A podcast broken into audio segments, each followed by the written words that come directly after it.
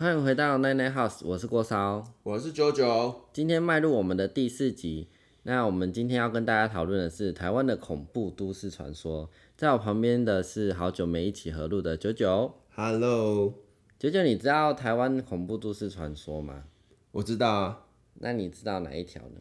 我听过午夜十二点过后连播十二个零就有机会和阴间使者通话。那记得最小时候，我们都会保持着很实验的精神去做实验。然后我记得印象非常深刻的是，通常我们播到第四个零或第五个零的时候，其实电话里面都会显，就是会有一个女生的声音跟对方讲说，就是哎、那个请查明后再播之类的。那我印象非常非常深刻就是。小时候，我那时候我记得播到第六个零的时候，还没有听到说请查明后再播。那时候其实我播到第六个零的时候，其实我觉得心里面就很毛，说：“哎、天啊，怎么这是点位起派起来想弄？”结果第七个零、第八个零，接下来它还是没有声音，就是没有说：“哎、请查明后再播。”后来我记得我非常非常熟了，就是到第十一个零，就是接下来就把电话挂了，因为根本就不想再死，因为。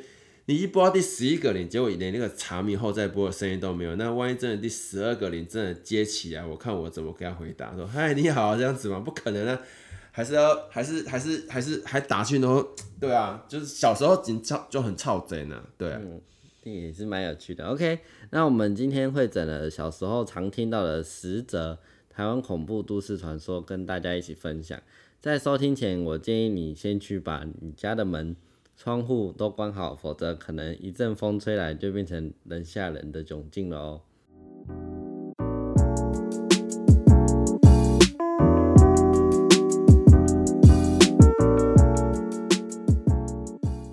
好了，我们有十条嘛，那我们第一个呢，先讲的是地上的红包不要捡。然后想必在小时候都有听过爸妈谆谆教诲，就是说在地上的红包千万不要捡。那不管里面呢到底有多少钱，都不能去伸手去破，否则会有不好的事情发生。那早期啊，台湾如果呢有人家尚未婚嫁的女儿不幸夭折或者是意外，那家中就会把装有女子生辰八字或头发的红包丢在路边。那只要有男子呢将其捡起呢，就会被迫迎娶已故的女子作为妻子。而到了现在，还是有这样的习俗，家中的长辈也会告诫子女别乱捡地上的红包，而、地上的东西就是特别是红包。那我不知道像那个郭少，你有没有这样的经历？就是在比如说在停车场或者是在马路旁边，常常看到红包。我不是说过年哦、过年在地上看到红包可能是很平常的事情，因为就是很多人都只想要红包里面的钱，然后不想要红包，红包就把它丢在路边。其实这一则我我国小的时候有一个印象深刻，你记得我们国小是不是都会有户外教学？嘿，那就是有我一个同班同学，那他就是看到地上有红包，那小小时候的，就是我们就是比较调皮啊，他就去把它踢开，然后里面就真的有头发，但是没有生辰八字，然后我们也不以为意，然后那天回去之后，就隔天还是要上课，对，然后那个小朋友就没有来，然后我问老师，老师就说哦，他他身体不舒服，然后然后就就没有来学校。是。然后我也没有就再追问下去，那那那个那个时候就觉那他后面还有再来上课吗？嗯，他到三天后才回来上课，三天后哦，还好不是七天后，就是 是三天后来上课，就是。对，三天后那。你们还后来还有在询问他说，就是有遇到什么样比较特别的经验吗？比如说可能会做噩梦啊，或就是被抓去。其实他就说他一直发烧，嗯哼，就是烧不退，然后他妈妈有带他去，因为去医院检查就是没有事嘛，对然后他妈妈有带他去那种以前我们是不是会会修惊，对会收金，对，然后就好像有讲到红包的这件事情，就是他他去招惹到了别人的事情，哦，所以有提到这一段就是了，所以我也就因为我那时候很胆小，我就就不敢再继续问下去。真的是这感觉这这这是常常会发生。我记得，可是我我我其实我不太晓得是现今现在二零二零年到底还有没有这样的事情发生，我不晓得。但是在我以前，就是在呃以前在读高中的时，呃读读国中的时候，在那个时，就是那个时空背景，其实还有，所以我不晓得现在目前就是假如说有这个朋友啊，在聆听的朋友，您假如说有发，就是有聆，就是有这样的经验，也希望你可以跟我一起分享。那我们第二则呢是讲的是国父雕像来视察，这个这个也觉得应该算是校园恐怖传说。那我们常常会讲，以前啊，以前学校都会有那个国父雕像，现在比较少有学校有国父雕像。那平常就是我们平常在一年级或二年级，呃，一年级的时候都会有迎新。那迎新晚会上面呢，学长学姐都会跟你讲说，每到凌晨一点，国父铜像都会来视察校园。我我不知道郭烧在以前有没有这样的经验，但是就我来讲，我以前每次的迎新，就是以前还有国父铜像的时候，每次的迎新，学长都会跟你讲，国父铜像会视察校园这种恐怖的传说。所以我不知道郭商，你有听过这样的传说吗？其实我对国父铜像还这个传说还好，可能是我那个时候就觉得它很可怕。啊，我可能可能是我比较，可能是可说你那时候学校，你学校有 还是有有国父雕像还，是有，哦，我以为我的国小还是有，而且它就是在那个路门口，一定就大门口那对边，对，那还好，那好，我年纪还，我们两年，那我们两个年纪还算可以，算是可以相近。我想，我以为我年纪大了，是，因为年纪可能，因为现在小朋友真的不知道国父雕像，到连国父长怎样可能都不晓得。但是以前在学校大门口一进去都会有个喷水池，然后会有个国父雕像，大概就在那个位置那对边。对对，现在可能就比较少有这样的那个那个东西在。好的，那我们要跟大家跟大家来分享的是第三个漂浮空中的幽灵船。那这一个呢，呃，假如说你是在中部的朋友呢，应该都会听过。那以前我呢，就是住在中部，所以我们常常会听过漂浮空中的幽灵船。那这事情呢，是发生在一九九五年台中威尔康西餐厅火灾现场。那该场的悲剧啊，就是共夺走了六十四条人命。那事后有传言呢，有目击者呢看见现场空呃现场呢上空呢浮浮着这个载着亡灵的幽灵船。那据说幽灵船要载满一百人才会离开。那同时呢，也有人说呢，曾在高雄汉神百货的上空看见幽灵船。那结果呢，不久后大同百货就惨遭无情的这个火吻。那这一切到底是巧合呢，还是确有其事的命中注定？那恐怕是一个问号。那讲到这里呢，我只是觉得比较好奇的是，在汉神百货的上空看见幽灵船，结果是大同百货造成火灾，这这你知道吗？这这非常非常奇怪。要么就是那个船可能开错地方，不然就是要么就是那个人船野的那个人看到那个，以为那个是汉神百货，结果不好意思，他站在大同百货上面在楼下。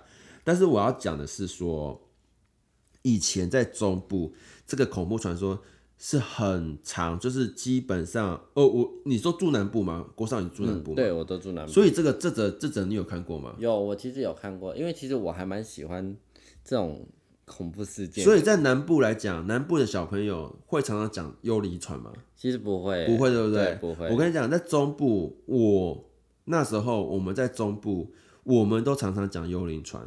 我跟你讲，举例来讲，呃，以台中来讲，台中只要是高楼大厦的百货公司，基本上都会讲到说，哎，我有看到幽灵船。我想要像是那个台中的那个第一广场，台中的第一广场也常常被说有幽灵船在上面。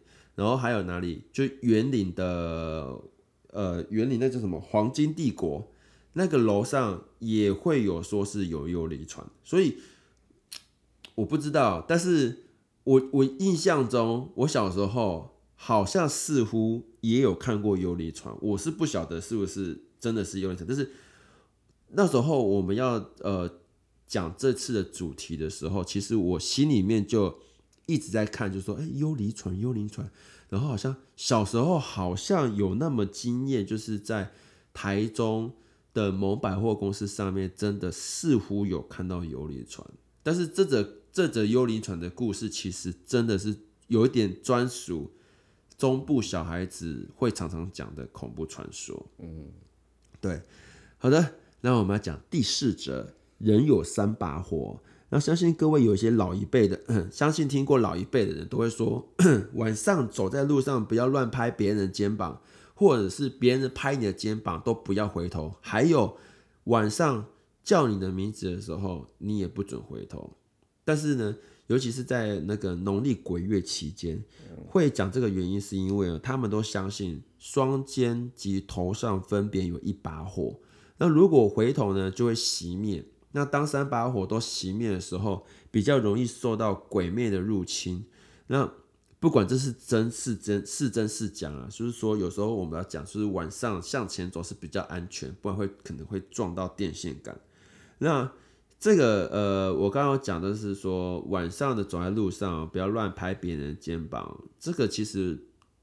白天其实我们人与人相处之间也不能乱拍人家肩膀，对不对？对对对，因为有些人他还有背，就是肩膀跟背其实都不太能碰，因为有人会觉得说今天去拍你的背、拍你的肩膀，这样好像有一点是呃运气被打掉了。对，就是会讲说运气被打掉。对，然后他说有人拍你肩膀的时候不要回头，尤其还有叫你的名字不要回头。哎，我记得没错，有一次。假如说在晚上有人叫你，哎，郭少，这时候你要怎么回头？嗯，我可能会倒退路吗？先问是谁？你不觉得这个场景非常非常的好笑吗？是谁？是谁？你说话是谁？他如果不说话，可能用跑的。我跟你讲，我小时候就很单纯，遇到这个有一次啊，有一次晚上就是有人叫我，哎，九九九九。然后呢？结果我就没回头。你知道我做什么事情吗？你干嘛呢？我直接倒退回去。我就真的很单纯的倒退回去，因为那时候这个三把火的这个恐怖传说，其实在我印象中非常非常深刻。嗯，所以我那时候晚上的时候，农历七月的时候，因为我妈妈都会跟我讲，就是哎，人家给我列米亚西尊，不要回头。这个我印象非常深刻。我妈常跟我讲这个。嗯，所以。我那时候遇到这件事情的时候，当别人在叫我，就 是直接倒退，就是一直倒退回去，看到底是谁叫我，所以我我真的没有转头回去。可是我其实我有没有觉得长大之后啊，这事情 就好像就似乎好像没那么严重，就没那么严重，就变成说有时候还真的不知道什么时候农历七月。但是如果真的农历七月啊，我就真的不会回头哎。因为我觉得叫你怎么办？这是特定的时间。那有人叫你怎么办？我我可能就真的先问他是谁。怎么就是因为因为你如果因为因为鬼鬼片不是说这样演吗？你他他叫你的名字，然后一转过去，他的脸就贴着你的脸了，这很可怕哎！哇天啊，好恐怖！我最不能接受这种。你这样讲，我觉得有画面，真的有画面。对啊，我我最最不能接受的就是一转过去，他就贴在我脸脸前面，所以我非常害怕这件事情。那万一真的？转过去，然后贴在你的脸上面。我可能，我这里是他的脸上还痘痘一大堆，怎么办？那可能会出戏。就觉得，这画面有，这画面有，这画面有点好笑，就是想说，哎，不好意思，先去洗个脸，好不好？但是通常如果真的贴很近，我应该直接晕倒。对啊，对啊。好的，那我们来讲分享第五则，呃，脏话送肉粽。这个好像有拍部拍一部电影嘛，对不对？对，就最近第二集要上映。第二集，对，这个可以拍到第二集。我我第二集我看预告非常厉害。哎，我说实在，我住彰化哦，我我们也我们有呃，因为彰化松茸中是属于比较海线的。对，这里有讲到就是彰化的鹿港和美地带，它是属于比较海线。嗯，那因为我们我那时候住彰化，我是住在二林园林，就是比较。也不算山区，但是它不在海线。二林算海线，可是我我那时候就是并没有，因为它会是一个区域性的。彰化松龙洲这个是区域性的。那我们那个地方并没有这样的，但是我还是跟大家一起分享哈。那他这里是讲说哦，就是这个传统仪式是来自于彰化的鹿港和美地带。那属于富那个属属属于啊富有地方色彩的祭拜仪式，这真的是非常地方色彩，因为这是专属在这个地方，因为普遍来说，对对对，所以外县市是没有这样的习惯。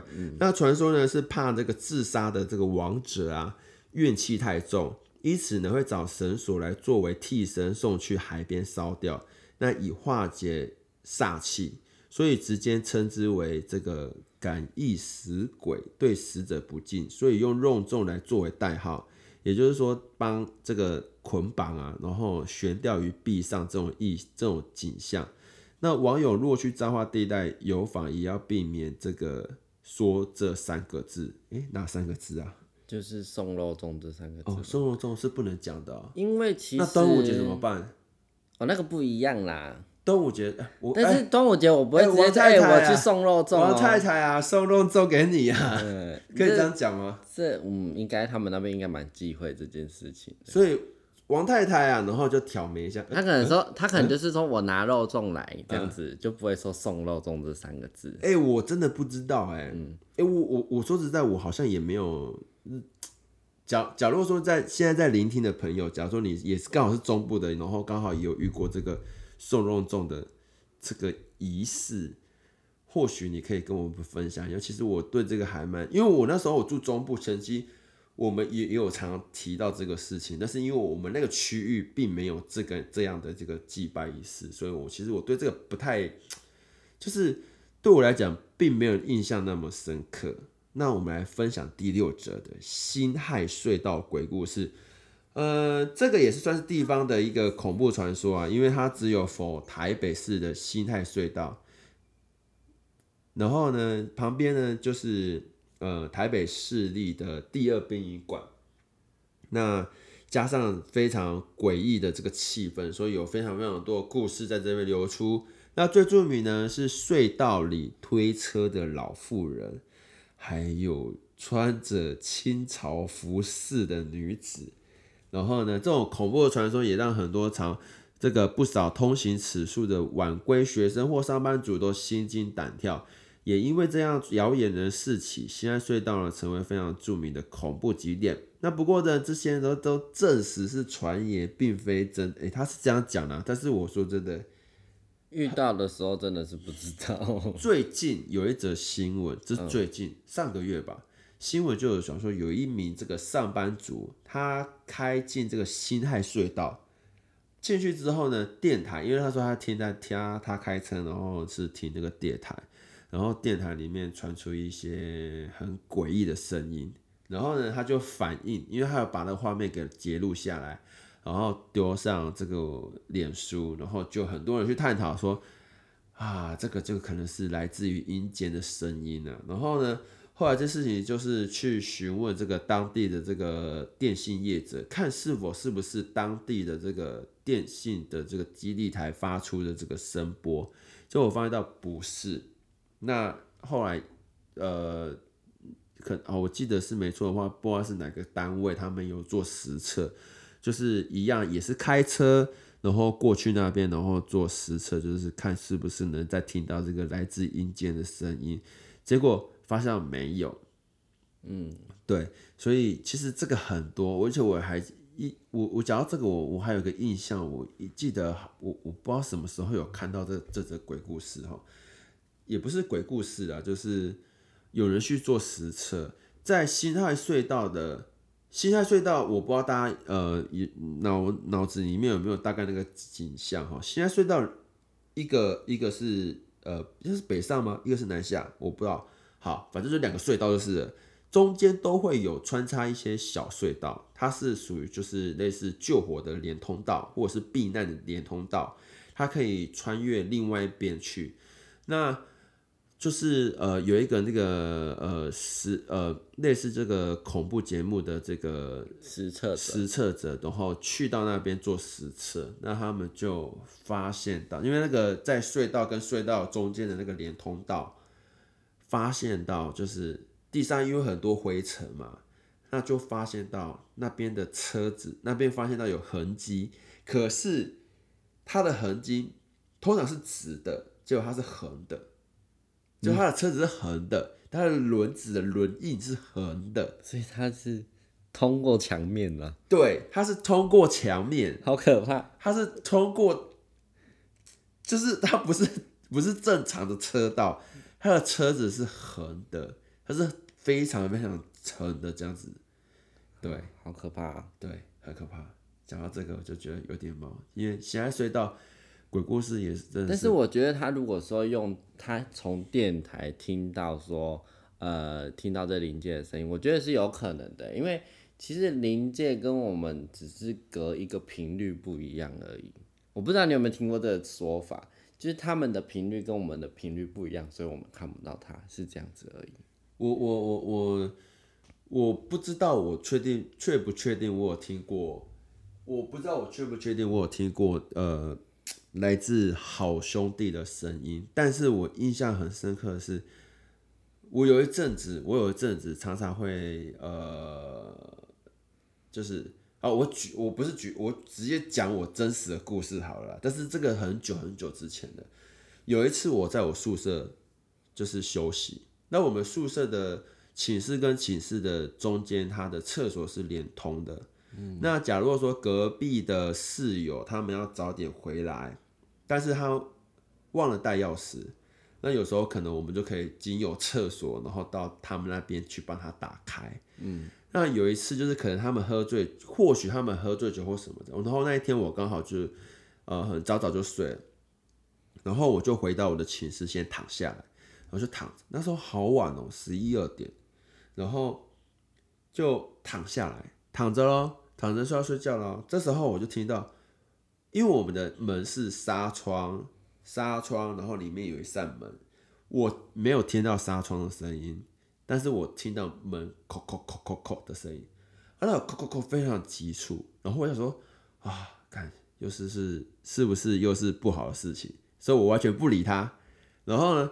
结果呢？没想到他又叩叩叩叩叩，然后我想说不理他，这时候就听到门自己打开了，然后说啊，门自己就能打开，我干嘛还去帮你开？天哪，机车哎！但是那时候的我是完全是有点昏迷状态，因为就是醒着跟睡着，对，就是半梦半醒的状态，就是全身已经就是很舒服，已经呈现要睡觉的姿态。后来呢，这个突然间我就因为因为我就睡着了嘛，啊，那时候夜晚嘛，夜深人静，静悄悄的，所以你隔壁的声音其实都听得到。然后那时候他们讲话的声音，我确实的发现到他讲话的声音并不是人在讲话。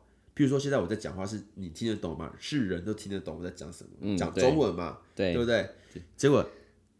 我是感受得到，我感受是我感受得到他在讲话啊，这种最可怕，就是他不是一个正常的语言，然后呢，它也不是正常的从你耳朵里面跑进去哦，就是意识形态，它是有一种就是。心电感应，你知道吗？就是一种频率对到的。对，就是我我感受得到你在讲话，可是你在讲什么，我听不。嗯，但是他我确实发现他讲的话，并不是从我耳朵进去，而是让我感受到你讲话。哇，这好可怕！对对对对，就是这个是讲话的这个。结果你都睡着了吗？哎，后来睡着了。哇。那你真的厉害，要是我，因为睡觉很重要，睡觉很重要，才管他嘞，他要怎样随便他。要是我，也吓死。我们我这个就是要睡，就是要睡觉，不累这个。对，好的，那我们来讲第七则蒋公头像，换角掌控头像。关于这个换角掌控头像，其实换角并不是老总统本人，而是他胯下的坐骑。那相传呢，位于桃园慈湖的蒋中正骑马骑马铜像在。午夜时马因为脚酸，所以会将原本抬起的脚放下，改抬起另外一只脚。那甚至还有人信誓旦旦的说，曾在浓雾时看见蒋公骑马在园内走动。那另外有趣的是，这个关这个都市传说除了慈湖外，曾也被网友戏称是党校的政治大学，也有类似的政呃类似的传闻。这个我就是比较没有什么感觉，因为可能我。并没有看到实景，知道吗？就是这个骑马铜像，马因为脚酸。其实我觉得这样讲完之后，觉得好可爱啊。马因为脚酸，所以换脚，对，换脚。然 后我看到也会觉得它很可爱。对，但这其实有一个 YouTuber 去去拍，到底有没有这件事情？所以呢，但是但是他那一次拍到不是就是马儿换脚，你知道他拍到什么吗？嗯就是一团白雾，但是它是人的形状这样飘过去。嗯哼，对我觉得这太可怕了。哦，这个是有一点恐怖。对，他不是拍到马，是拍到可是我觉得有看到白雾过去，其实我觉得多怎么讲，这个也可以就是后置后置，所以我觉得可信度我是不会啊，对啊，我就是觉得还好。嗯，好的，我们来分享第八个碟仙游戏。碟仙应该是呃，这也不算是个都市传说，但是很多人应该在小时候常常会遇到，不管是在玩碟仙啊、玩笔仙啊，都会遇到。那碟仙别急，这我们常常讲，碟仙是早期在早期一个神秘游戏，那通常是四人左右来进行，那所有人的手呢必须要放在碟上，那进行迎碟仙的仪式。那成功之后呢，就会开始发问。那当然也会有所谓的禁忌哦，就是不能去问呃碟仙的身世或者是死因，将会人祸上身。那还有最可怕还在后头，就是结束时必须要把碟仙请回去，所以有可能呃，假如不然的话，就会发生一连串非常可怕的事情。嗯，没错，那这个其实我有经验，嗯，经验分享一下吧。是在国小。黑弟，然后国小，因为我国小很调皮，我换了四间国小，这个是很调皮吗？就很很皮啊，就是皮到没办法管，好，这不重要，反正呢就是很皮，所以我换了四间国小，其中一间国小它在日治时期是就是刑场，嗨，就是墙壁在那都在那边墙壁，我们每个学校都是刑场摩波哎，呃，我其实听过蛮多都是都是刑场去改成学校的，对啊，对，所以那个时候。你你记得我们国小的礼拜三的下午都是都礼拜三都是上半天嘛，下午就没事。对，然后我们就我就约了，我们约就包括我就四个，一定要四个人四个人才有办法玩这个游戏，啊，对对对。所以我们就四个人，然后拿了三炷香，对，然后就下去学校那个时候有堆放废弃的的地下室，对，对，那个因为我那个时候想说，反正都要玩了，就找一个最阴的地方。那你知道太阳越晒不到的地方，就是越阴的地方，所以我们就找地下室。然后那时候玩，我记得我们在玩的时候，前面都很顺利，那也有请到碟仙来，对。但是我们不知道他是谁。对。对，然后但我们没有，就是没有去问他说他是怎么去世的，嘿，对，这个不能问。对对对。对，所以所以我们就是问完我们自己想问的问题，但是就是问小朋友的问题啊，就是呃，他他他人现在在哪里呀、然后他可能他有男朋友吗？他有没有女朋友啊？这个我是没有问了，然后我们最爱问这种问题耶，他有没有男朋友啊？他有没有女朋友啊？然后他，哎、他他有没有守护神？哦，对，我对们会问他有没有守护神。有然后有这个对这个我没有这个我问，最爱问这个东西。对，然后就问到后面差不多傍晚，我们因为请的时间我们就花了一个多小时，我记得很久的时间，哦超久的。然后因为过了三点之后才请到嘛，对，那其实我后面才知道，凌晨三点吗？没有没有没有，下午三点，嘿，我后面才知道，其实过了下午三点是非常危险的事情。下午三点吗？对，就是这个时刻，不是有凌晨三点。不是凌晨三点，是下午三点这个时刻，嗯哼，是非常危险的事情，嗯。因为它好像是一个交界期。可是我听到是凌晨三点。是哦，嘿呀、下午三点。反正反正我们就是他那个时候就请到嘛，就是就是请到他，然后问完之后，我们问了蛮久的时间，因为他要动嘛，对所以我们问了蛮久的时间，到差不多四五点那个时候吧，我们想说就是要回家了嘛，要结束了，我们就试着再请他回去，对，就是怎样都请不走。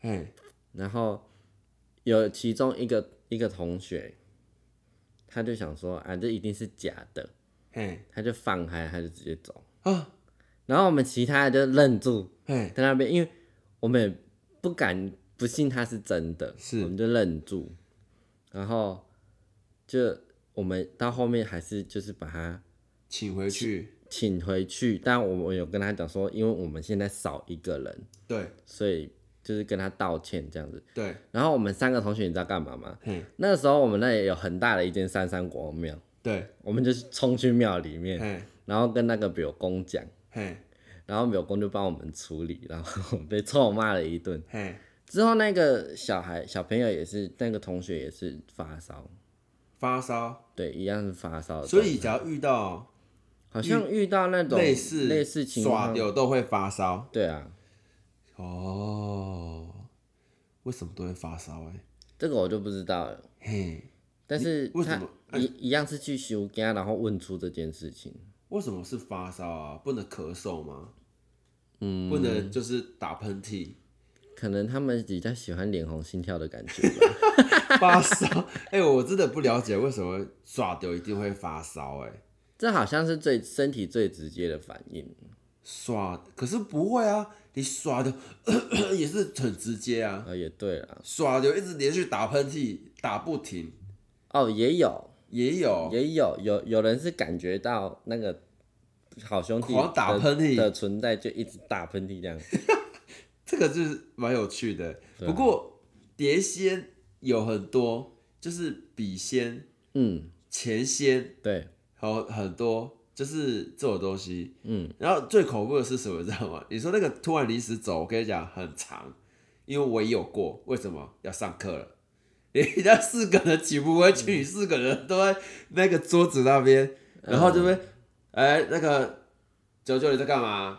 哎、王阿花你在干嘛？那四个人在干嘛？手放那边干嘛？嗯 老师我起不回去啦，老师我同学我也想走啊，可是我起不回去呀、你看他，你可以插在那边啊，起不回去，然后老师就会很生气走过来，然后就把那个纸这直接样啪直，接收掉。老师，我要死了，我要死了！然后四个人在那边抱，那边抱在头上，然后就一直哭啊，我要死了，怎么办？我然后就大哭。对我跟你讲是真的，我就那时候大哭，我们四个人在那边抱头，然后就觉得天就是世界末日，天塌下来，对，就觉得明天看不到大家了，然后回去对不起爸妈，然后对不起所有人，对不起爱我的人，然后就觉得天啊，我活不到明天。而且那个时候好像那个鬼片刚好很盛行，就咒怨那个时候，这我就不晓得那时候有没有咒怨呢？可是那时候我印象很深刻，就是觉得啊，天啊，这是世界末日。然后结果殊不知呢，没事，没事，明天还是这样活蹦跳跳的带上课。所以我真的不晓得那时候的碟仙到底是不是是不是有人出力去动这个东西，这我就不晓得。对，不过现在小朋友不知道会不会玩这个东西耶。而且碟仙在中部不是叫碟仙诶，中部有一个更流行的叫咿呀咿呀型，咿那小孩子神啊，益智，益智神，嘿，益智神，益智神，所以他们拿椅子在玩。对，就是那啊，然后他们要唱一个童谣，哎、等一下，我住中部，我不晓得这个事情哎，真的啦，这是哪里的、啊？这反正我记得是中部，但是嗯我不知道它是哪里。拿椅子哦，对，然后要唱那个一个童谣这样子，而且每个人的头上要绑红布，再插一根，可好恐怖哦一根香，这太恐怖了，太恐怖了。真可怕吧？哎、这光玩就觉得好像是种邪教的东西。对啊，对，好了，我们来分享第九则，摩西娜找你玩。那传言是这个摩西娜就是呃是游走在山林间的鬼怪，然后台语来讲就是魔神仔摩西娜。那经常会出没在山区啊荒野的这个妖怪。那通常呢，在山地或者接近都市的丘里都会出现。那据说会化作人形，引诱人跟着山上上山，大致呢持续五到七天。那这段期间呢，会捉弄人掉入泥巴啊，或者是去吃动物啊，吃大便啊。那在这这个坊间传说，就是关于摩西娜的故事来看，就是他们其实上是没有恶意啊，那只是很想跟你开玩笑，做恶作剧，然后想让你们去陪他玩。不过话说是这样子，但是能不碰到是最好的。嘿呀、摩西娜就是那个电影之前台湾的那个鬼片也有拍过，就那就其实他们算是山里面的精灵，嘿，对啊，就是山里面的精灵，对，对啊，算是精灵，就是呃，鬼片有拍的应该是类似红衣小女孩吧，对，就是我们要讲的第十个台州红衣小女孩。这个是这是即将是全世界呃不全世界全台全台湾只要是七年级生或者是八年级生出的人，应该都会知道台中红红衣小女孩。对，没错然后错，讲到台中红衣小女孩，就会提到杜那个最有名的这个翻拍电影嘛，对不对？嗯，那就是刚这个性质其实有点像刚刚讲的跟摩西那个化身。那故事背景呢是发生在台州市北屯区的大坑风景区的山上。然后有一个家族出游，那其中有一位亲友呢在游玩中不久后病故。那后来发现到影片中，居然有有一名红衣小女孩走在队伍的后方。虽然后来呢有争议说这个影片是作假的，然而呢这个传言呢早已透过媒体传至大街小巷，并且呢大多数都保持着这宁可信其有的这个态度。不过也有人说啊，这个红衣小女孩其实是人的心魔。这则故事啊，台中小女孩，台中红衣小女孩这个故事啊，在后来是谣言，呃，有一个网站叫做东升，之前有什么谣言的这个终止的这个这个这个这个这个这个节目节目，他们就有访问到当时那个拍摄者，那好像是个货运司机吧，他就讲，在这个队伍的后方的那个红衣小女孩，其实是一个人，那西郎是人是人，所以这些故这这个事情是假的。哦，但是这个东西，呃，我印象中有一次我去台中放烟火，然后那时候我们就讲说我们要去台中山上看台中红衣小女孩，天哪、你直接这样讲哦、呃，我们是真的要讲啊，而且那时候我跟你讲，我们中部小朋友就你知道吗？我们都会讲说红衣小女孩现在在哪里，天哪、你这很有胆呢。就是啊，这个又不是什么，因为就这个来说，你讲她的名字，你是在呼唤她，呃，我们会啊，就是会讲，就说哦，我们要找那个红衣小女孩。好可怕哦、因为我们那时候觉得红衣小女孩就是很可爱，红衣小女孩就够注意，就这样想去找她。嗯。对我们那时候是这样想的、就觉得他可爱这对，而且她会巡回。我们那时候中啊，对，山区，中部，对，那时候我们中部小朋友就觉得说啊，台基本上红衣小女孩的对啊，嘿，哎，听讲基本上台中啊，哎、他们去看蛮好哦，就会这样讲。然后他说，只要有呃某一天可能就会说，哎、啊，基本上红衣小女孩对，哦，提台北啊台台北啊，嗯，对他们就哦在台北，然后我们就不去看他，啊在台中啊就去看他这样子。嗯，哎、我们那时候会这样觉得，就是要去看台中红衣小女孩。对，OK，我们讲刚刚那一到十则哦，其实还有一则，这个其实不算是呃都市的这个恐怖传说，但是呢，想必这个恐怖传说呢，其实烙印在呃也是七年级生，然后跟八年级初的学那个同学应该都会知道，就是希巴和甲嘛。哦，对，没错，嘿，可是希巴和甲这件事情似乎是真的，你说这是真的钓到的那一个，对，就是希巴和甲这件事情似乎是真的，因为呃，其实我觉得希巴和甲吧跟红衣小女孩之所以她会变相的变比较让大家可以就是烙印在心中的原因，是因为早期有个节目叫做《玫瑰之夜》，嗯，对，《玫瑰之夜》，你有看过吗？没有，好吧，我只有听过玫瑰同龄眼，这是时代的眼泪啊，时代的眼泪。对了，以前我们都会看这个《玫瑰之夜》，我跟你讲，《玫瑰之夜》就是那个彭恰恰主持的，哦，上 YouTube 应该都会找得到。应该是还有，呃，现在看到，现在现在让我们回头去看《玫瑰之夜》，你会觉得它是一个非常粗糙的一个恐怖节目。可是，在我们那时候在看恐怖节目的时候，大家都是因为那个《玫瑰之夜》都是晚上十一点多，快十二点。嗯，他、以前小学生就是九点就要睡觉了，对对对，所以对我们来讲，其实是身体的负荷，你知道吗？嗯。可是我们就是要爱看，然后我们再来看，我们在棉被里面看，对就是会躲在棉被里面，然后要看那个那个那个什么那个那个玫瑰之夜。那个玫瑰之夜常常就是因为彭恰恰常常会在节目，常常会在节目 key 档，他常常会在节目里面 key 档。T 档啊，对对，就突然就呃呃呃呃，就 就是会在就是会在那个摄影棚，然后就觉得哦，摄影棚很脏啊什么，然后就开始 key 档这样子，他长、很长，非常长。嗯，对，然后那时候比较有名就是我刚刚讲那个希巴赫甲嘛，然后跟这个、那个红衣小小女孩，其实还有很多，像红衣小女孩，还有《希巴喝甲不》都有翻拍成电影电影，嗯，还有那个黄衣黄色雨衣有吗？有黄色雨衣黄色雨衣，听说这三个鬼魅，这三个鬼魅哦、是同一个吗？最强的是黄色雨衣，哦，嘿，还有最分等级，还有对不对，分，对，就是战力强度，哦，对对对对对。好了，我们今天就分享这十则都市恐怖传说。我不知道各位还有没有听过其他的呃恐怖的都市传说？假如说你有的话，也期待你跟我一起来分享哈。叫，还有别忘了帮我们分享我们的节目哦。这里是 Nine House，我是郭烧，下我们下次见，拜拜。拜拜。